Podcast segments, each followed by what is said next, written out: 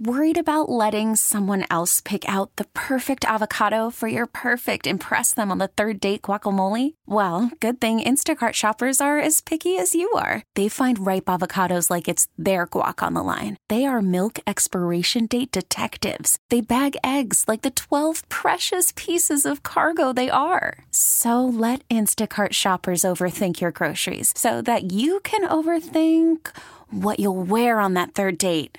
Download the Instacart app to get free delivery on your first three orders while supplies last. Minimum $10 per order, additional term supply.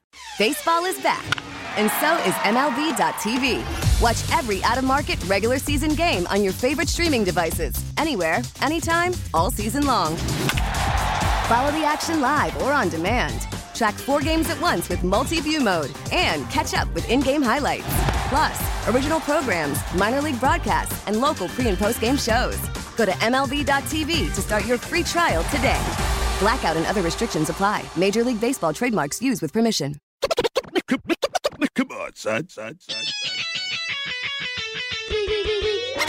Raphael on the track. Come on, son.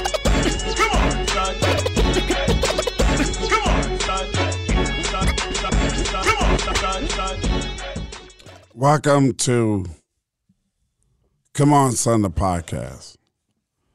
It is absolutely 2 a.m. in the morning, and I just walked in the house. I went out. I watched the uh, NFL playoffs with my guys, my friends, and I had a good time. I smoked cigars, as I usually do, to the detriment of my health. I'm not going to lie about it. I need to chill out smoking cigars, right? I smoked like three cigars tonight, maybe four. I drank some bourbon and I decided to come home and get on my podcast thing and get into my studio and podcast.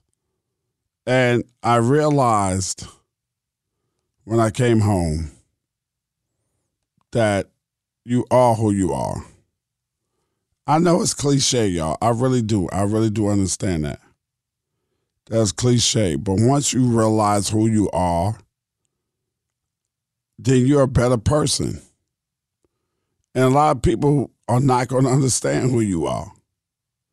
You got to know who you are. You can't worry about people worrying about who you are. If you're married, you're single, you're looking, you have to remain who you are. See who I am? I'm a social person. I'm not a homebody at all. I've always thought that my home is where I rest my head. Sometimes I stay in the house just to keep away from beef. I work from home. I stay home to appease my wife. That's who I am. I'm a social person. And I've always been social. From as long as I can remember, I've been social. Can I take y'all for a little trip through my life? I grew up in Queens, New York. I was born in Brooklyn, in Cumberland Hospital. I lived in Brooklyn until I was six, and then we moved to Queens. But as long as I can remember, I've been an entertainer. When I was five or six years old, I'm gonna have to ask my mother, Big Vi, what age I was when I hosted the entire circus for my grade school. I might have been in the second or third grade.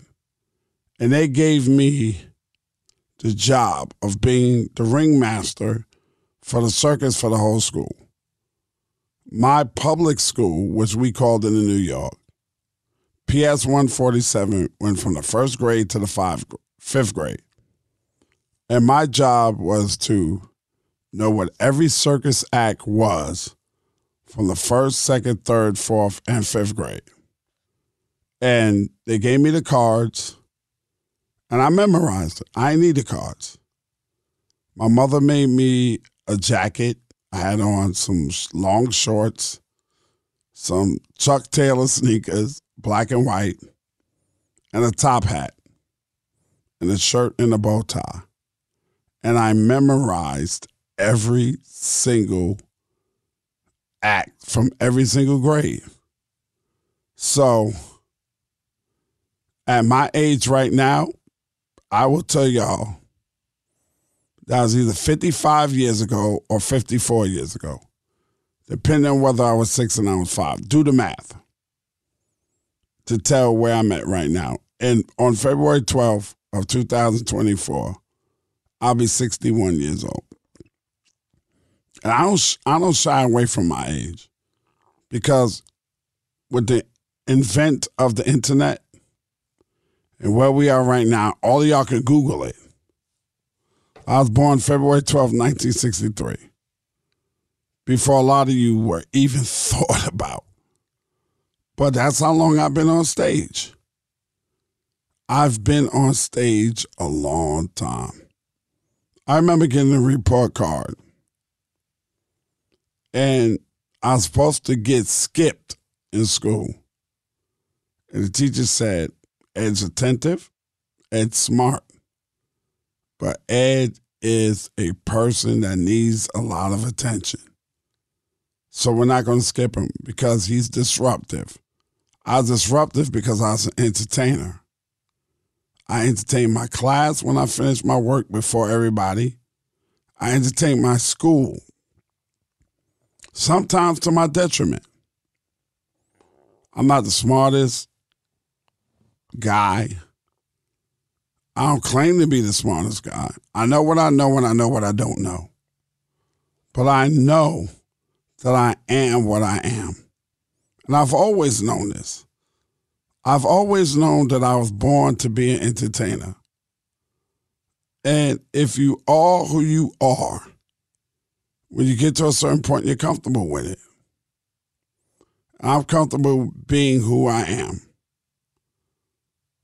Who I am right now at this moment is a person that's tired of not being in control of my own life. I work for Odyssey. My podcast is on Odyssey. But I'm not in total control of my life. And I don't think anybody is. I think Jeff Bezos, who runs Amazon, has the answer to a board. If he does certain things that's not going to make money, if the stock goes down crazy, they're going to ask him to step down. Diddy has Revolt. When all these accusations came out, he had to pay Cassie that money. The board of Revolt said, You got to step back. So you're never really truly, no matter how much money you have, in control. Never. Beyonce's not in total control because it's on y'all whether or not y'all buy tickets, buy records, like her records. So it's always a gamble. But if you are who you are, then you're comfortable in your own skin. That's all I think anybody wants to be is comfortable in their own skin. It took me a long time to figure out exactly who I am. Um, as a comedian, I asked Chris Rock. Chris Rock had a movie called Top Five. I did a press junket and I did a roundtable discussion with Chris about that movie. And then at the end of the top five, I asked him for advice on being a stand up. He said, Ed, it took me a long time to figure my voice. Your voice is who you are, bro. Bernie Mac told me, Ed Lover, Mac Man is telling you it's going to take you some time to figure out who you are. Rip Michaels, God bless you, Rip. Rip went through some heart problems and he almost passed. That's the cat that told me I need to do stand up my cousin Talent, who's one of the greatest comedians I've ever seen, but not on the level of all the people Katt Williams talked about. He's not there, but he makes a living doing comedy. Told me, Ed, you are who you are. That's who you are. Talk about who you are. That's all I know is me, my experiences, my life. My radio show just got picked up for syndication. It's called the Ed Lover Experience because my experience is mine and only mine. And your experience is yours and only yours. I hate the fact that I don't have control of my own destiny, but who does? Who does? We are approaching the birthday of the Reverend Dr. Martin Luther King, a man who did not have to get into civil rights. He's good. He's good. At 19 years old, I didn't graduate from Morehouse. He did. I didn't have a father that ran one of the biggest churches in Atlanta or New York. He did. He's a preacher. He's a man of God, a man of the Bible. He could have took that route, but he saw, some of y'all could say route. He saw something that was missing in the black community, and he decided to stand up for black people he was who he was. He was assassinated by the CIA at the age of 39 because he spoke upon the Vietnam War. He went away from what was going on with African Americans or Negroes, as they called us in the 60s, and spoke upon the atrocities that was going on with Americans, period in the Vietnam War. Malcolm X and Dr. Martin Luther King had secret meetings where they was coming together because Malcolm X went on his Hajj and he came back El Malik El Shabazz. And for the first time in his life, he realized that all white people were not the devils. And him and King were coming together. So assassinated King and then they assassinated Malcolm. But if you're willing to give your life for the movement, you are who you are. You can change, that's just the top layer. Because you were what you were when you was born, player. And I understand that about myself. And I understand that about most people. People that commit mass shootings. That's who they are. That's exactly who they are. People that were murderers, serial killers. That's not nothing that just came about. That's who they are. If you work on yourself enough, you can change who you are. But sometimes in life, you are who you are from birth. And I truly believe that I am who I am. My mother always tells me, baby, that's who you were from the day you were born. And I believe that. My brothers, Kelvin, my brother, Thomas Larry, my sister, Sonia Geneva, they were not who they were from the day they were born. I was. I've been talking since I was eight months or seven months old. It all depends on what you ask my mother. She will tell you, I've been a talker. So talking has been what I do. So I am what I am.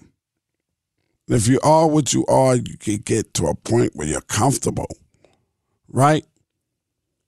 I'm to a point where I'm not trying to explain who I am anymore. When I go out, somebody recognizes me. It doesn't happen every day. From 89 to maybe 2000, it was constant. Now, time has moved on. People have gotten older. The young kids, they don't know who I am.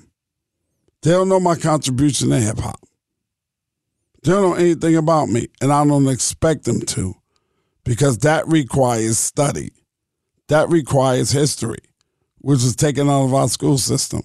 When I was a kid and I was in junior high school playing music, everybody knew who everybody that came before us was because that music was played on the radio.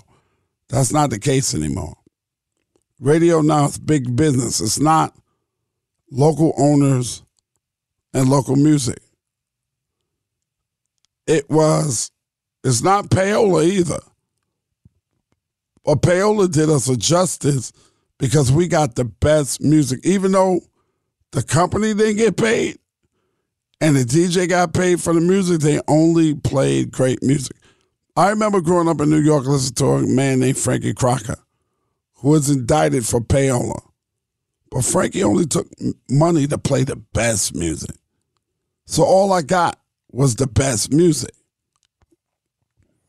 Every night at 8 o'clock, on the dot, Frankie would play Moody's Mood for Love. That was his sign off record. There I go, there I go, there I go. This is my experience. Wherever you're from, you have a different experience. Some of us can remember when hip hop was never played on the radio. Some of us can remember when hip hop was only Friday night and Saturday night. So if you hear me talk about the impact Yo MTV Raps had on the culture, it's because I know it was an international phenomenon. It wasn't local, it wasn't regional, it wasn't national. It was an international phenomenon. And I'm proud of that.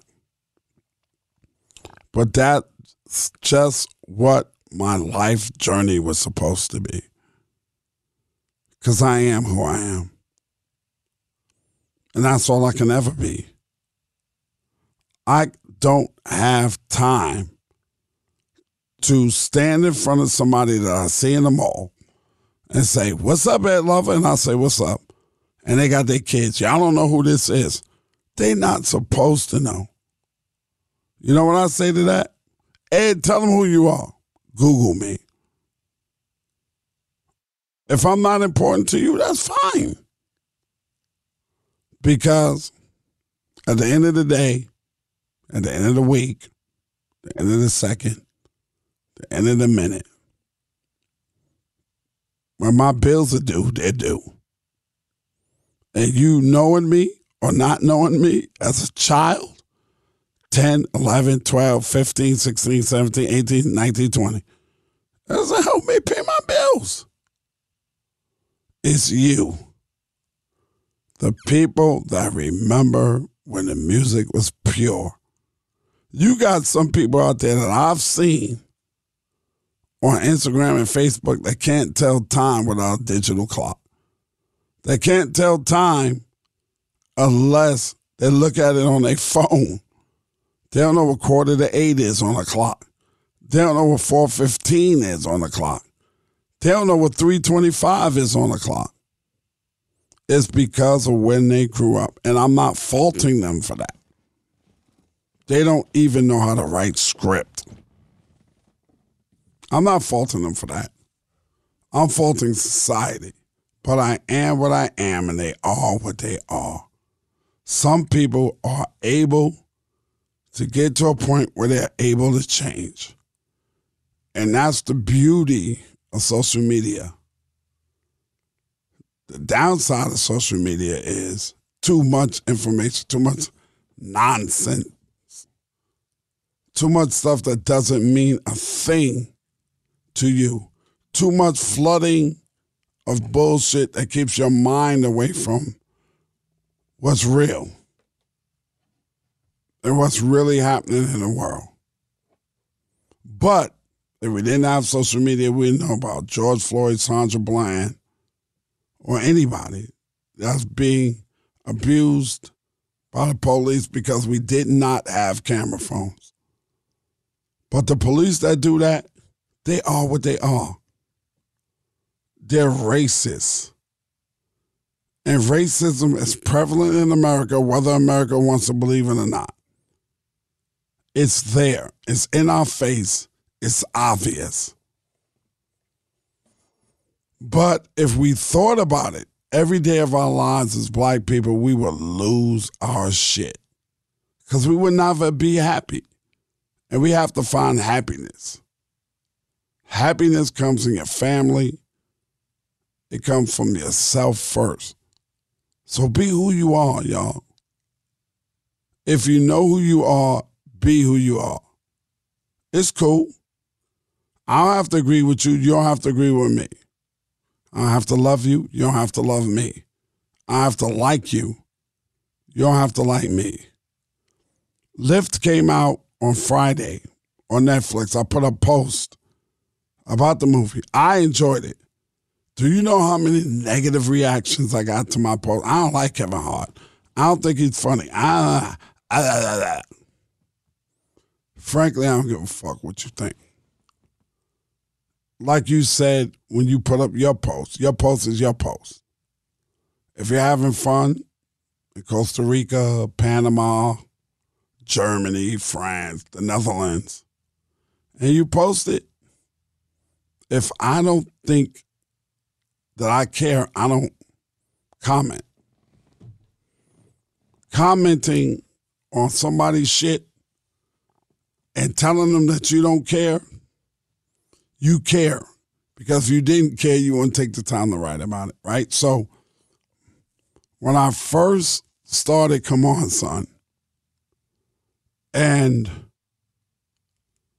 I didn't know how to chyron. When I was on MTV, they used to put our names on the screen. I didn't know how to do that.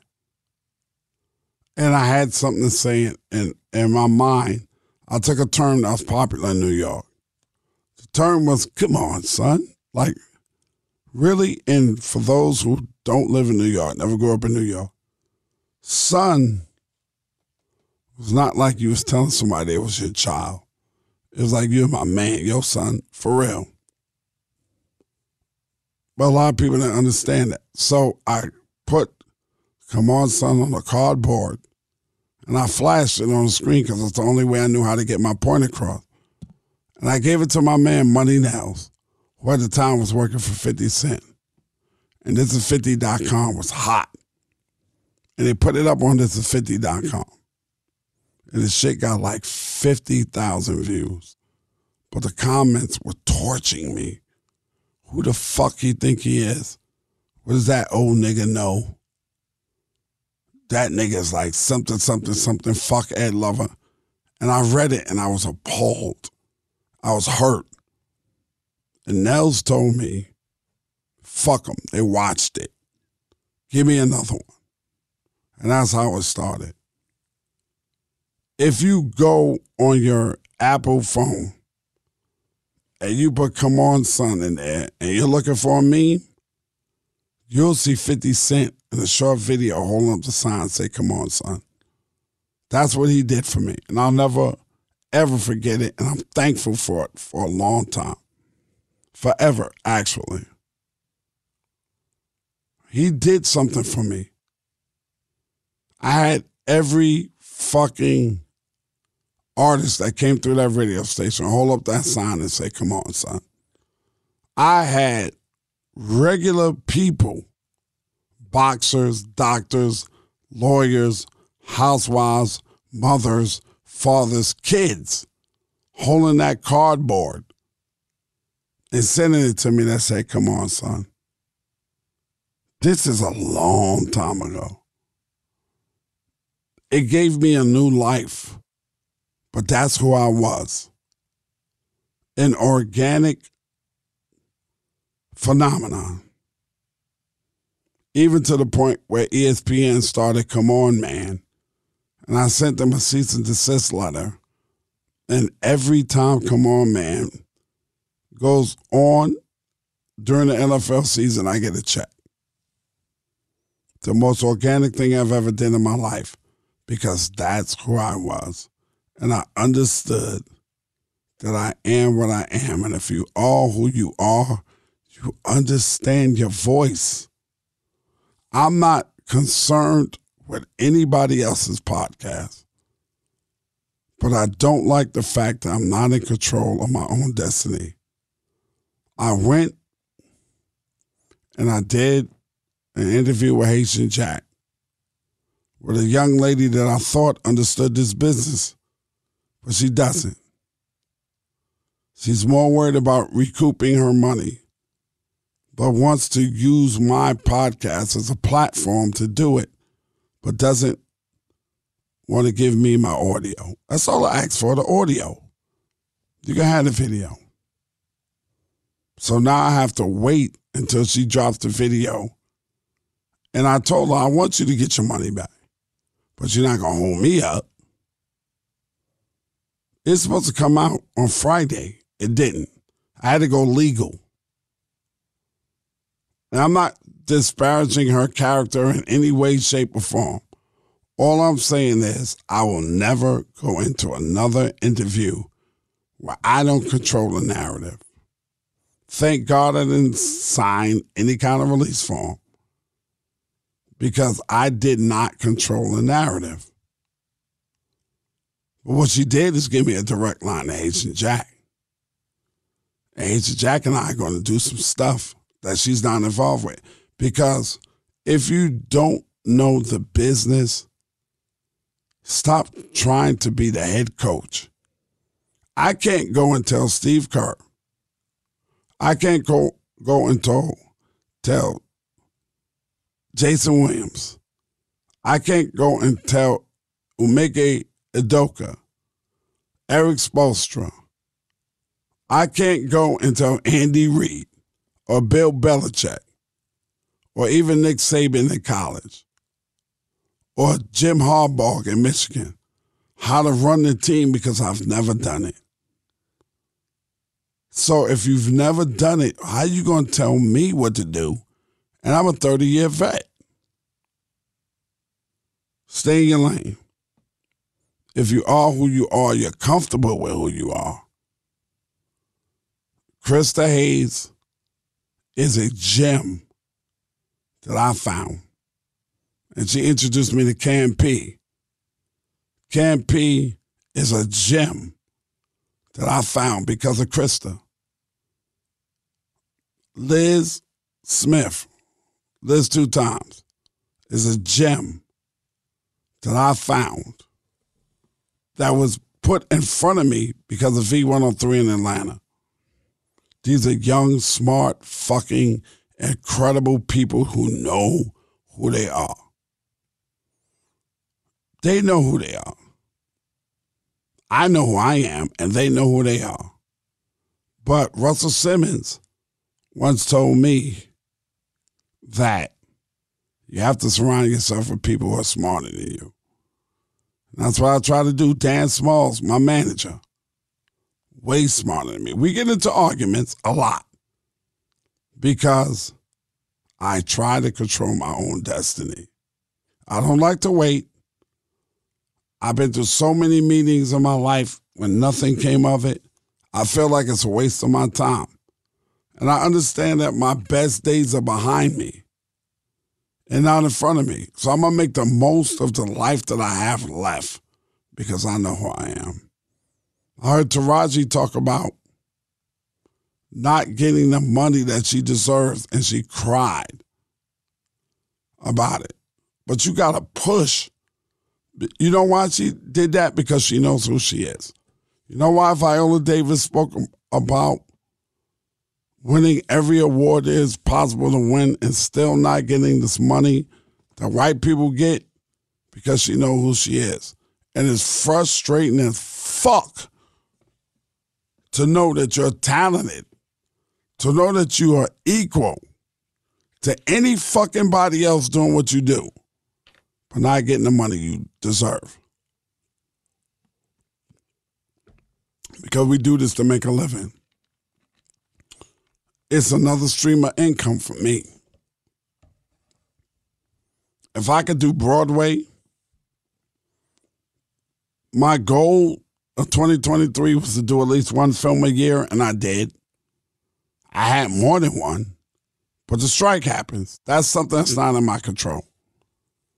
I had, well, I still got a Christmas movie that I'm hoping is selling this year. That's supposed to be sold two years ago. But I don't get frustrated about that because Ice Cube once told me he had Ride Along for 10 years before it, be, before it became a movie. The guy that produced Ray, an older story to the Ray Charles biopic, had that shit for 20 years before it became a movie and before he got Jamie Foxx attached to it. That's dedication. So if my shit take a year, two years, three years, four years, five years to come to fruition, I'm happy with it. But I learned a lesson. And the lesson that I learned is stick to your fucking guns and be who you are, man. Be who you are, woman. Be who you are, teenager. Be who you are. If you make mistakes, you have an opportunity always to correct those mistakes. You have the opportunity to grow. You have the opportunity to elevate. You have the opportunity to be better. You have the opportunity as long as you rise up and the sun shines and you're alive, you have another day to be great, another day to shine. You ever notice that the moon and the sun never argues with each other?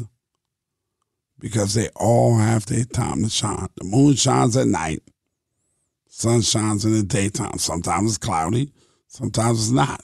Sometimes you look outside, it's a full moon. Sometimes it's cloudy as fuck, you don't even see the moon.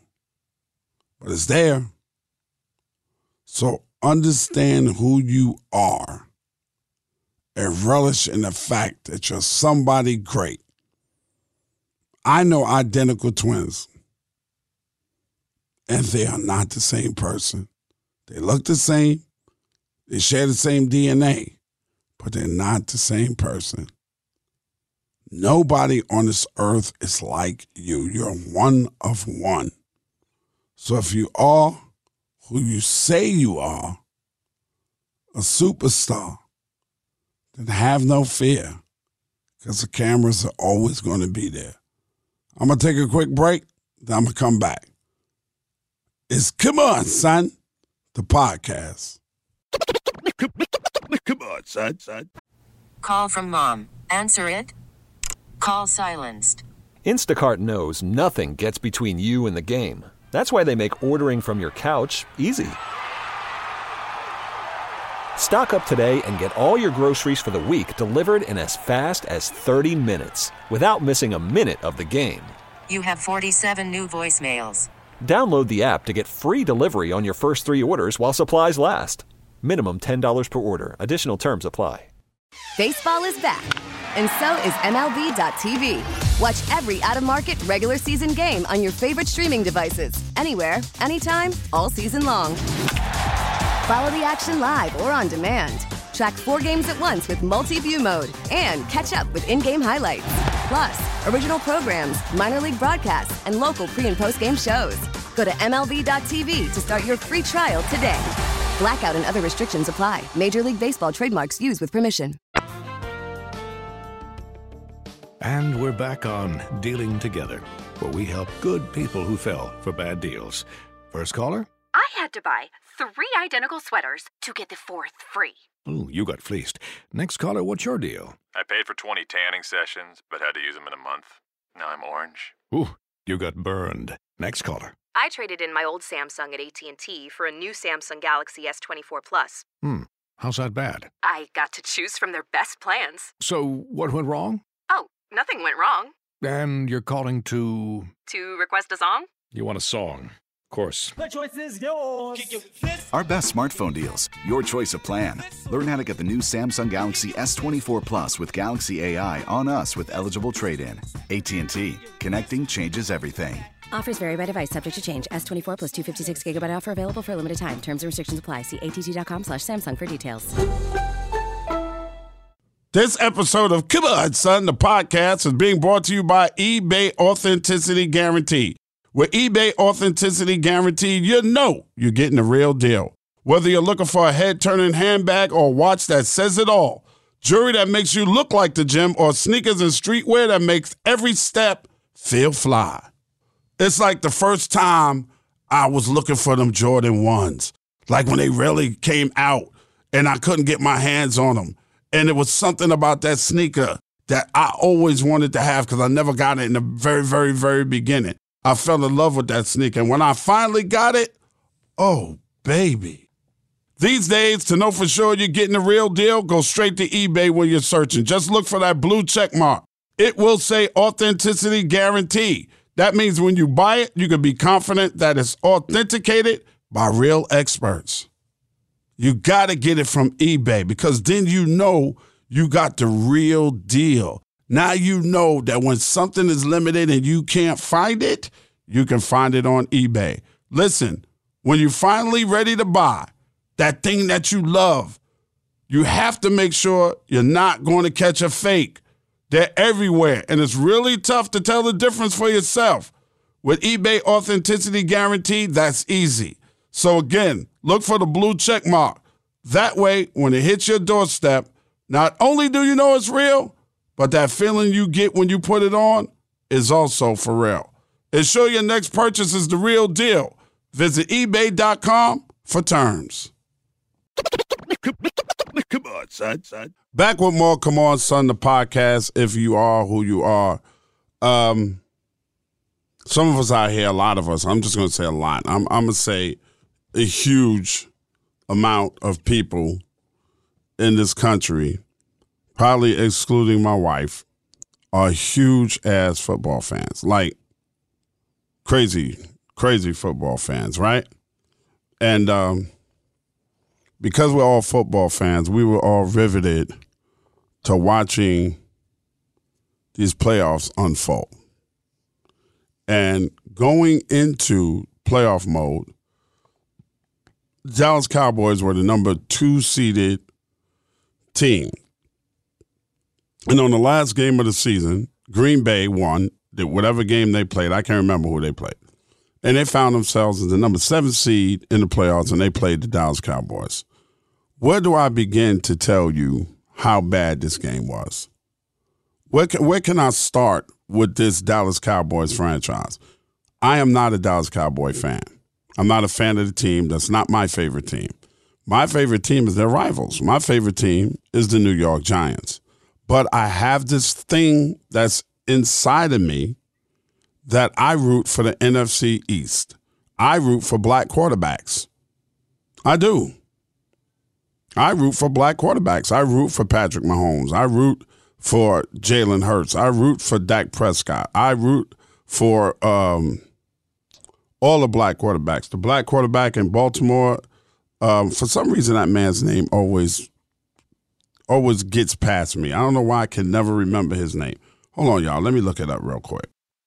Lamar Jackson. I don't know why I can never remember his name. Well, I root for him and every other black quarterback in the NFL.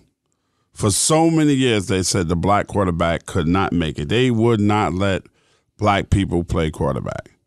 It had got so bad that Joe Gilliam was the starting quarterback for the Pittsburgh Steelers back in the days. Uh, Terry Bradshaw used to back him up. They said the man had a, a arm like a cannon.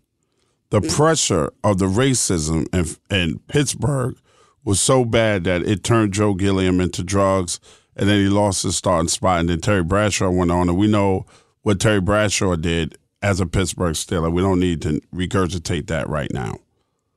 But the black quarterback was always somehow, some way, given a bad image or saying they couldn't do this. Even in the Michael Vick days, we know what happened with Michael Vick and the dog uh, fighting ring.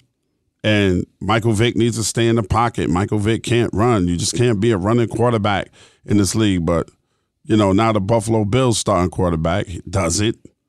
And he runs like a motherfucker. Don't nobody say nothing. Now it's normal. In, in 2023, 24, you see Jalen Hurts running. You see Patrick Mahomes take off. You know, Russell Wilson takes off. You see cats running and you see white boys running. Now they, oh my God, he's such great this, that, and the third. But when Tom Brady was still playing, they was talking about pocket passer. You got to have a pocket passer. Justin Fields, another one. Desmond Ridder's another one. You got to have a pocket passer. You just can't win with that kind of style of football until Patrick Mahomes won two goddamn uh, NFL championships, right? Super Bowl championships. But when white boys do it, it's okay. When black guys do it for so many years, it, it, that's not going to work at quarterback. So I do root for black quarterbacks, and I do root for the NFC East because my Giants are in the NFC East, and we were horrible, six and eleven. We didn't do anything. I knew we weren't going to make the playoffs. I saw it at the beginning of the year, so I didn't get too uh, enthusiastic about which way this season was going to turn out. Not like Dallas Cowboy fans, and anybody will tell you this: it's not the Cowboys; it's their fan base. It's the Weedham boys it's the it's that we're going to the Super Bowl, no doubt. This is our year, blah blah. And then when you bring up last year, what happened to you last year? Oh, that was uh, uh, what happened the year before that? Uh, da da da da da. We were twelve and five though. Where's your team? And I always say this: I'd rather know that my team stinks at the beginning of the season than get all the way there, become a twelve and five team, get to the first game of the playoffs, and get knocked out. And not just knocked out; they got embarrassed. The defense didn't do shit. The offense didn't do shit. The special teams didn't do shit. Mike McCarthy got out coached. You are who you are.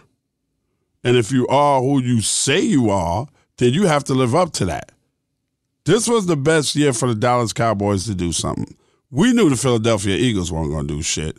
Shout out to Gillie and million dollars worth of game. But Gillie, I don't know who the fuck told you something, or maybe you just blind because they lost the last what? Had going into the playoffs, five out of six games. Y'all wasn't doing shit. Y'all let y'all let the Giants beat you like you stole something, and the Giants were trash. And that's my team. But still, I'm rooting for Jalen Hurts. Still, I'm rooting for Dak Prescott. Come on, NFC East. Let's make it to the Super Bowl because it's just like our we've been called the NFC least for so long. And then what does Dallas do? Have an opportunity to play two home games during the playoffs and get their ass kicked. I'm not talking about what the final score was 48 to 32. They got their ass kicked, y'all. It, this shit wasn't even close. And then Dak gets in the press, uh, Dak Prescott gets into a press conference after that and goes, I played, I, I stunk tonight. Yeah, you stunk. You stink every playoff game, though, bro. Every playoff game. Now, they have a decision to make.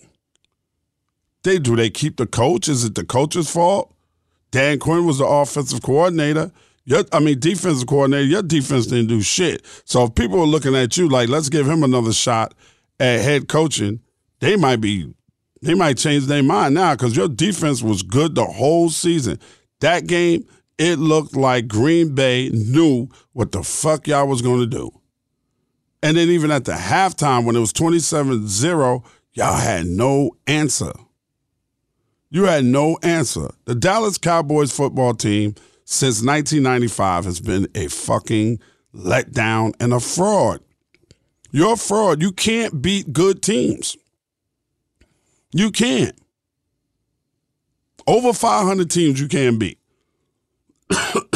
it's almost like I hear footsteps, baby, in the dark, like by the Isley brothers, right? Like you feel a boogeyman creeping up on you, and y'all don't know what to do. Like, and come on, Philadelphia, I want no better. Thirty-two to nine at the hands of Tampa Bay in Tampa Bay. Didn't even get a home game because y'all blew it because you lost so miserably at the end of the season. What a freaking letdown. These teams, they really they really are who they are, y'all. They just really, like, seriously, this is really bad, bad teams. Just, just horrible. And when you've been waiting for so long for something to happen, when you've been waiting and praying so long for a championship, it really hurts. The Dallas Mavericks haven't won anything since Dirk was there.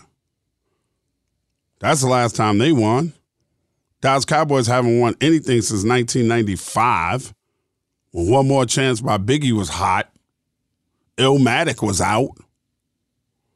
People's Instinctive Travels by Tribe Called Quest was out. We talking Bonita Applebaum. You Gotta Put Me On. That's when y'all was hot. When Michael Irvin and damn near the whole team was snorting cocaine. That's when y'all was hot.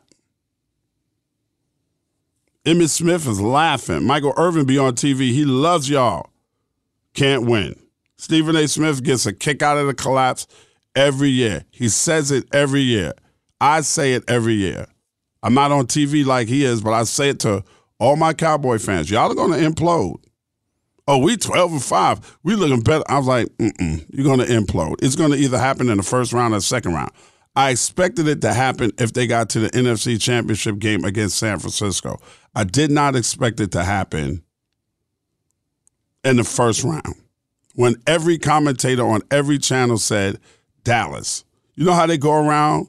Howie, who you got? Michael, who you got? Coach, who you got? Everybody was Dallas, Dallas, Dallas, Dallas. They thought Dallas would put up. Dallas was averaging 40 points a game at home. It was like they're going to walk up and down the field on Green Bay, who has the youngest team age wise to ever play a playoff game. Jordan Love, black quarterback again, first playoff game as a starter for the Green Bay Packers, and they bust y'all ass. Like not, you know what? I could have took it if Green Bay would have got to like the the 47 or 46 yard line with two seconds left on the clock, kicked the field goal, and they beat Dallas by the skin of their teeth. I could have took that better. I'm not a fan, and I was yelling at the TV at my boy Drew Bell's house, like, "What the fuck are you doing, Dallas?" I could have took that loss better.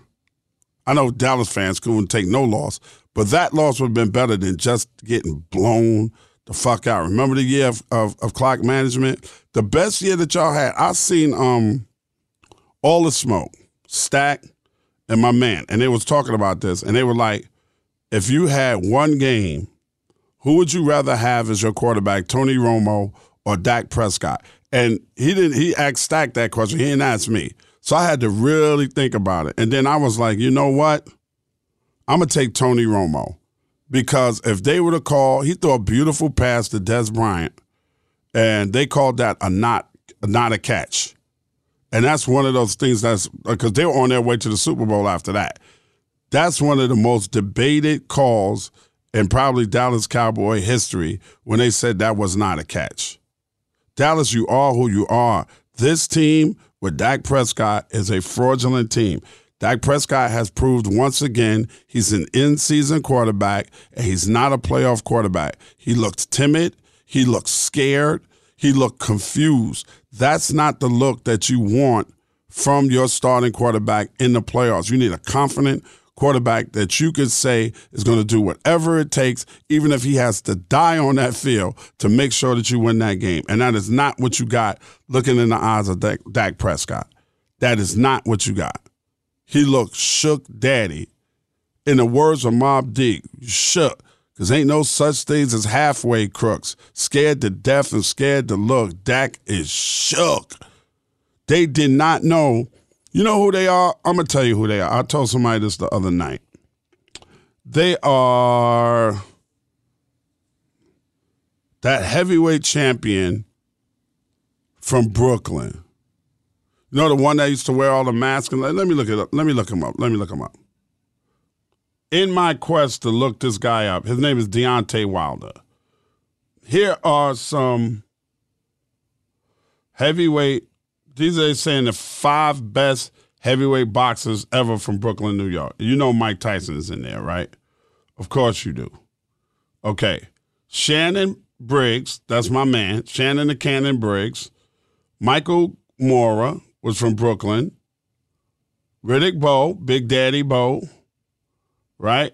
And who else they got in here?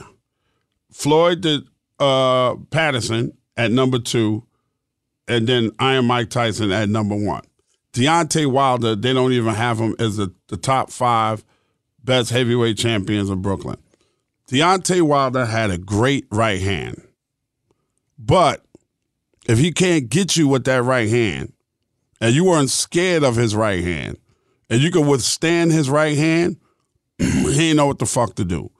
And that's exactly who the Dallas Cowboys are. Dallas Cowboys come out, punch you in your mouth, and expect you to fold. But if you don't fold, the Dallas Cowboys don't know what to do if they get hit hard in their face first. That's the same thing the Gypsy King did to Deontay Wilder. When he put Deontay Wilder on his ass on that canvas, he didn't know what to do. And the first thing he did when he got up after he lost his heavyweight championship is um, he fired he fired Mark Breland. Mark Breland was his trainer. He fired Mark Breland. He ain't won since. It wasn't Mark Breland's fault. It was your fault. You ain't shit. And you just like the Dallas Cowboys. You got a glass jaw. Once somebody could, and that's exactly what Green Bay did.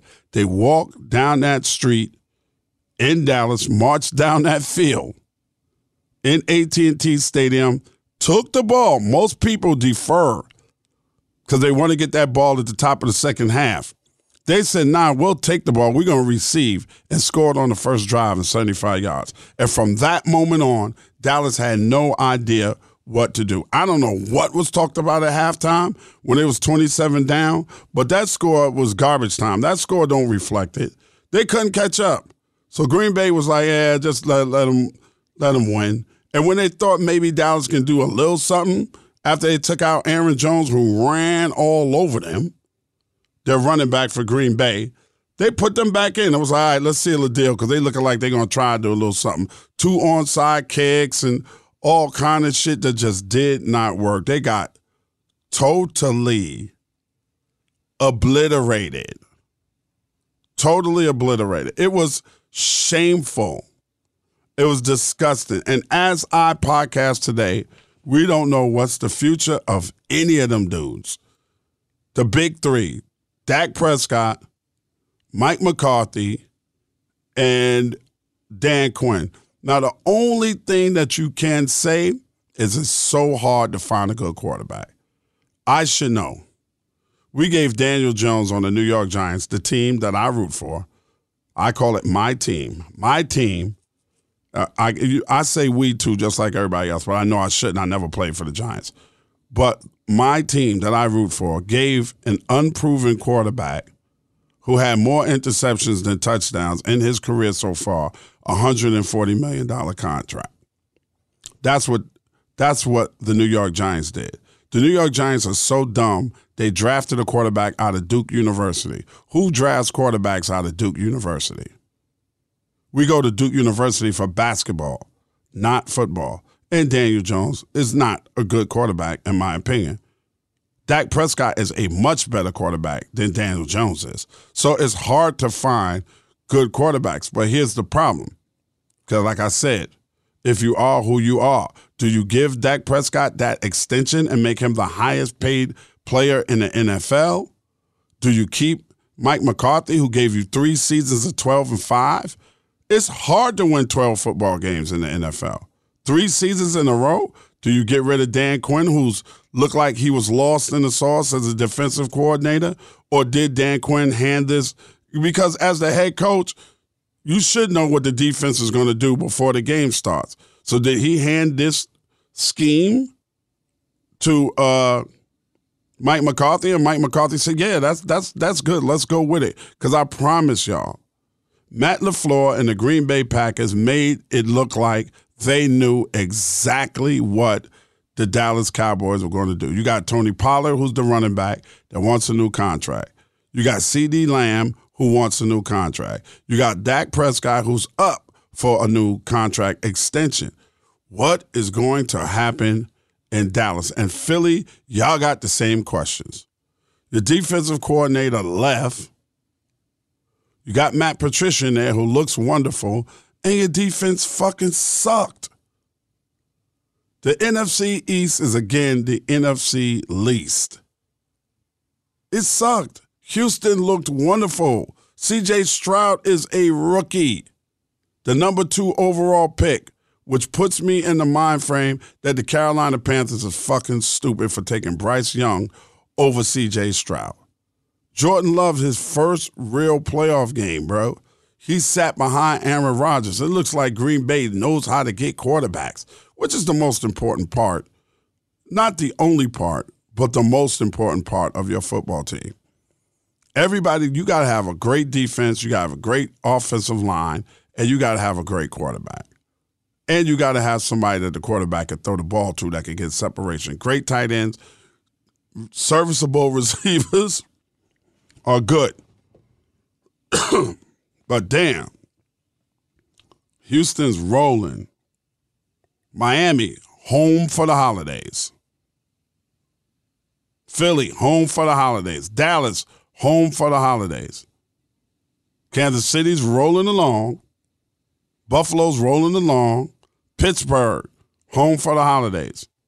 Mike McCarthy just told the owners of Pittsburgh, yes, I want to be the head coach here next year. He got one more year left on his deal. He looks stressed out. What happens with Bill Belichick?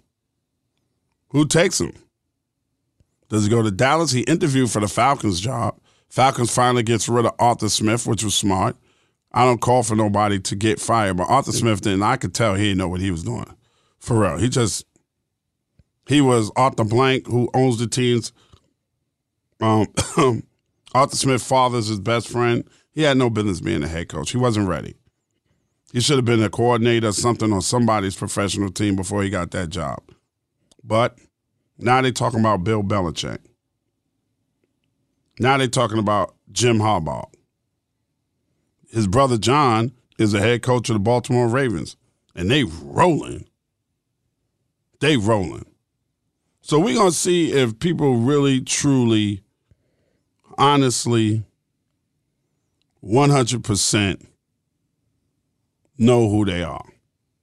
And if they ain't fronting, if they if they are who they say that they are. And that's the hardest part of it is to be who you say you are. Take another break and come back with more. Come on, son. The podcast. Come on, son, son. Back with more. Come on, son. The podcast. I just got some news that Diddy has turned down an invitation to the Grammys. His first nomination he's had in 20 years. And at one point, the Grammys said they was having problems having people that want to sit next to Diddy. And you know, he sued um, Diageo over what he believed was them being racist towards the brand DeLeon that he was involved with.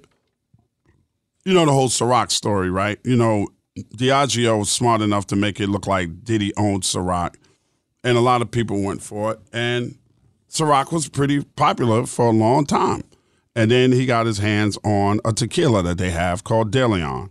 And then um, he accused them of not backing DeLeon the way they back Casamigos. But Casamigos is selling like crazy.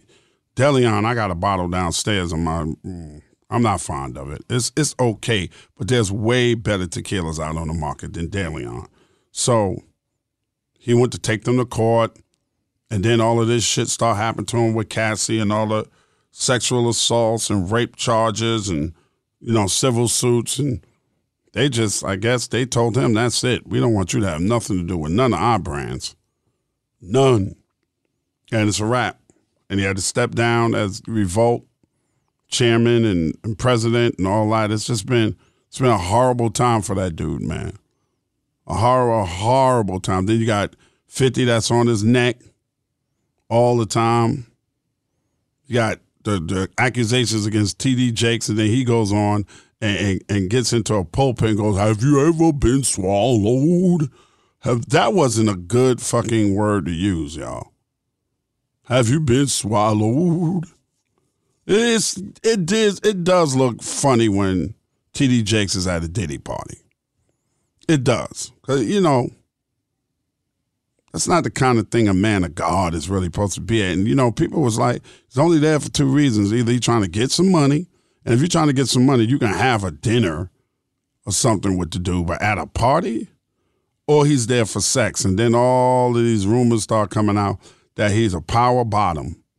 Y'all know what a power bottom, right? He's not the fucker, he's the fucky, to put it to you in plain and simple English. He's the one that likes to get fucked in the ass. I don't know any other way to say it because that's what it pretty much is, right? Sexually, he's taking it in his ass. That's what they're saying about him. You know, and then he goes on and talks a whole bunch of bullshit. You know how these these dudes are, man. Y'all already know what time it is already, man. Money, power, respect. That's all people care about. They will their morals go out the window. And that's when you people are proving who they are. Not who they say they are, but who they really fucking are. Because I had uh, I think I had uh, words from the OG the other day that said if you really want to see a person's character, give that person's their true character, give that person some power. And then you'll see that person's really true character, how they act when they have power. And pretty much that's what all of this shit is about. It's about power. When you put your hands on somebody that doesn't want you to put your hands on them, that's nothing but power. Like you feel like you own that person. So you feel like you're untouchable by law. You feel like you could do whatever you want to do because you want to do it. It's a deep rooted problem with men who rape women, who go overboard with their sexual advances. It really is. It's it's it's a deep rooted problem there with that person. That not with the woman, but with the man. Like if a woman tells you she's not interested, you gotta be you gotta be cool with that. And you should not be hanging any woman's job that she was overly qualified for within your organization over her head because she don't want to fuck you. And she might want to fuck the dude in the mailroom. But just she's not attracted to you. Maybe this woman stands on her morals and does not mix business with pleasure because we all know how sloppy that can turn out to be. I understand you guys are going on these big business retreats and you one of those CEOs of a major record label, you want to take all your workers somewhere to the Maldives or something for a work play retreat and all of this stuff is going on. You're drinking and you're having a good time and all of that. I get it, but you have to understand every woman ain't attracted to you. She ain't, and you don't have a right, no matter how much, what kind of position you put her in in the company, how much money you spent on whatever. You don't have a right to rape her. You don't have a right to touch her inappropriately. You don't have a right to palm her ass when you give her a hug. You don't have that right. And in turn, she doesn't have a right to put her hands on you inappropriately. She doesn't. It works both ways. So I'm telling you, the true character of a man is when you give him power. That's when you see their true character come out. Not when they're on their way up, but when they get there and get some power, they'll do anything to stay in power. We have a presidential candidate that just won the Republican Iowa caucuses who has like 90 some indictments or something, or something with 96 charges or some shit going on. And I just saw this thing with this white lady, and they just so pro Trump. Trump knows how to take care of this, and Biden is too old to be the president, and blah, blah, blah, blah, blah, man. This is the first time it's election year right now that I feel like one ain't even better than the other one. I really don't. I feel like if people run out and vote for Trump, it's just a vote against Biden. Not because he's the better candidate. It's just we don't want Biden. And I feel like that's same way on the other side. If we vote Biden in, it's just because we don't want Trump.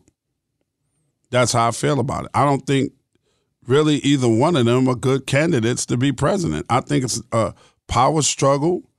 And when people wake the fuck up and just say, I'm human, not I'm right, not I'm left, not I'm Dem, not I'm Republican, not I'm independent, so I'm gonna vote for whatever independent candidate. Just say who is the best human being for this job? Who's to do the best job for everyone in America? Because whoever that is still gonna have to deal with these two parties.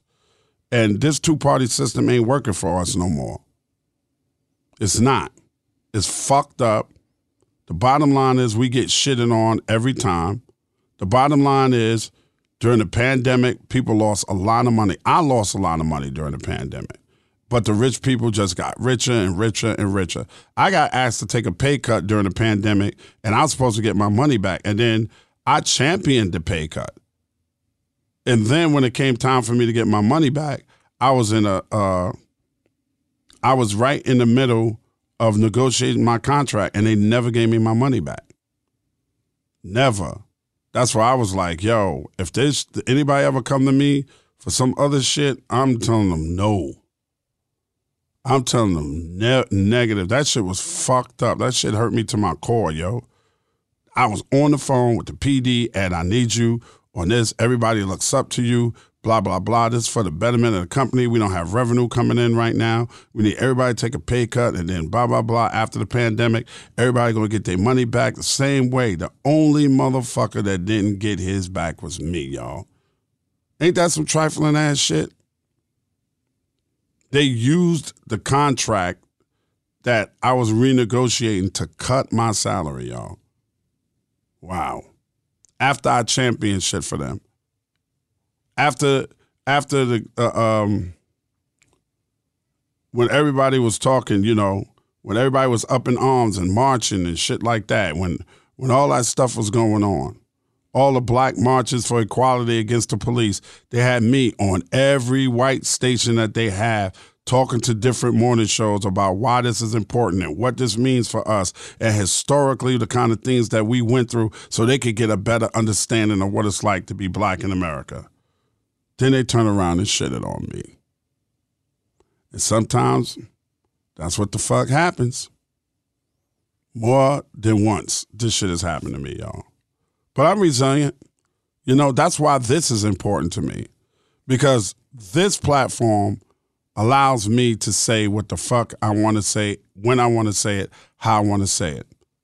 And that company that shall remain nameless and that person who did that to me, that shall remain nameless, really showed me who they were and who I thought they were from the beginning. And I should have stuck by my guns, knowing instead of trying to be some big ass team player to get shitted on in the long run.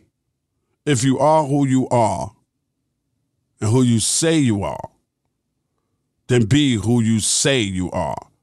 Because when we find out who you really are, we ain't fucking with you no more. For real. This is Ed Lover, man. This On Son, the podcast. Y'all keep God first. Everything else will fall into place. I'll talk at you, with you, to you, and about your ass next week. Be good. If you can't be good, be careful. If you can't be careful, be a Dallas Cowboy. Until the next time we ride together, slide together, laugh out loud together. Ed Lover, Cam P, Krista Hayes saying God bless each and every one of y'all. Thank y'all so much for tuning me in and never tuning me out. I give you the good shit, never the bullshit. Right here on On Son, the podcast. Until next week. Kill that, son. Fuck out of here with that bullshit. Peace. Come on, son, son. This episode of Come On Son, the podcast, is produced, engineered, and edited by Cam Quotes and Krista Hayes. Recorded out of Atlanta, Georgia, this is an official Loudspeakers Network podcast brought to you by Ed Lover. Come on, son, son. Baseball is back, and so is MLB.tv. Watch every out of market regular season game on your favorite streaming devices, anywhere, anytime, all season long. Follow the action live or on demand. Track four games at once with multi view mode and catch up with in game highlights. Plus, original programs, minor league broadcasts, and local pre and post game shows. Go to MLB.tv to start your free trial today. Blackout and other restrictions apply. Major League Baseball trademarks used with permission.